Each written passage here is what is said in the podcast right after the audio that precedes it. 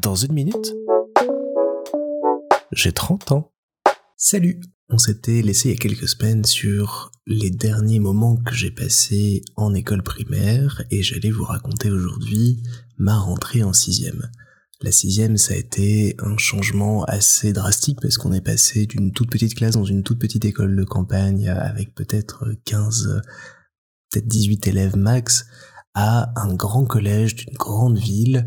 où il y avait, dans mon souvenir, quatre ou cinq classes de sixième, des horaires hyper nouveaux à prendre en compte, et surtout le fait de devoir, à chaque heure de cours, changer de classe, parcourir tout bâtiment, se perdre dix fois pour pouvoir aller au cours suivant. Donc ça a été une première découverte assez étonnante, cette rentrée euh, au collège, parce qu'on s'est retrouvé aussi de passer du statut des plus grands en CM2 aux plus petits en sixième, avec énormément de nouveaux professeurs, de nouvelles matières, on a découvert les cours de techno, de musique, de sport, plein de choses comme ça qui, en une semaine de temps, nous ont fait vraiment sauter le pas entre les petits enfants qui apprenaient dans la même salle de classe toute l'année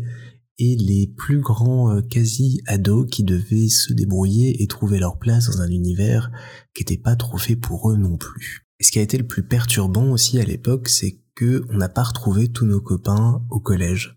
En fait, de la petite école primaire où on était, on aurait dû aller dans le collège de la ville d'à côté,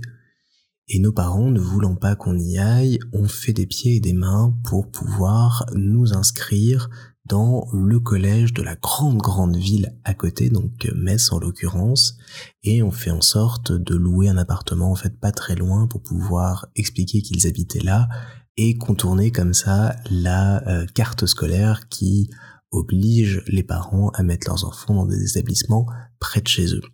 Donc on s'est retrouvé dans un nouveau collège, dans un nouvel endroit, sans nos copains, sans nos repères, sans rien du tout. Heureusement, Louis et moi, on était encore à ce moment-là dans la même classe. Ça nous a bien aidé à supporter tout ça et à se faire aussi de nouveaux copains parce que quand t'arrives en étant des jumeaux, c'est euh, bien plus simple que quand tu es tout seul dans ton coin, je pense. Et on a commencé l'année comme ça, une année qui a été à la fois très paisible, très tranquille, qui nous a permis d'ouvrir la porte à plein de choses hyper intéressantes et qui à la fois, par des aspects que je vais vous expliquer dans de futurs épisodes, a été aussi assez violente parce qu'on s'est retrouvé comme ça du jour au lendemain dans un environnement où on n'était plus seulement euh, moi et Louis,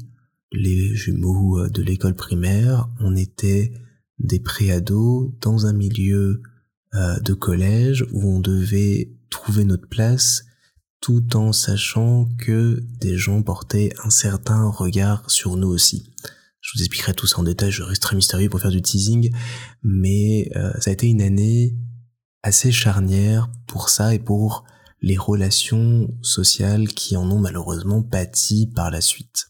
Mais ça, j'aurai le temps de vous le raconter. Pour l'instant, on va laisser le petit Baptiste en sixième qui a autour du cou euh, sa carte de cantine et imprimé en tout petit euh, son agenda de la journée pour ne pas oublier que en semaine B le mardi à 10h il a anglais et en semaine A il a maths et surtout on va le laisser courir et se perdre dans les grands couloirs de ce collège lycée où il va passer quand même trois belles années. Allez, assiste, dépêche-toi, ça a sonné ta cour.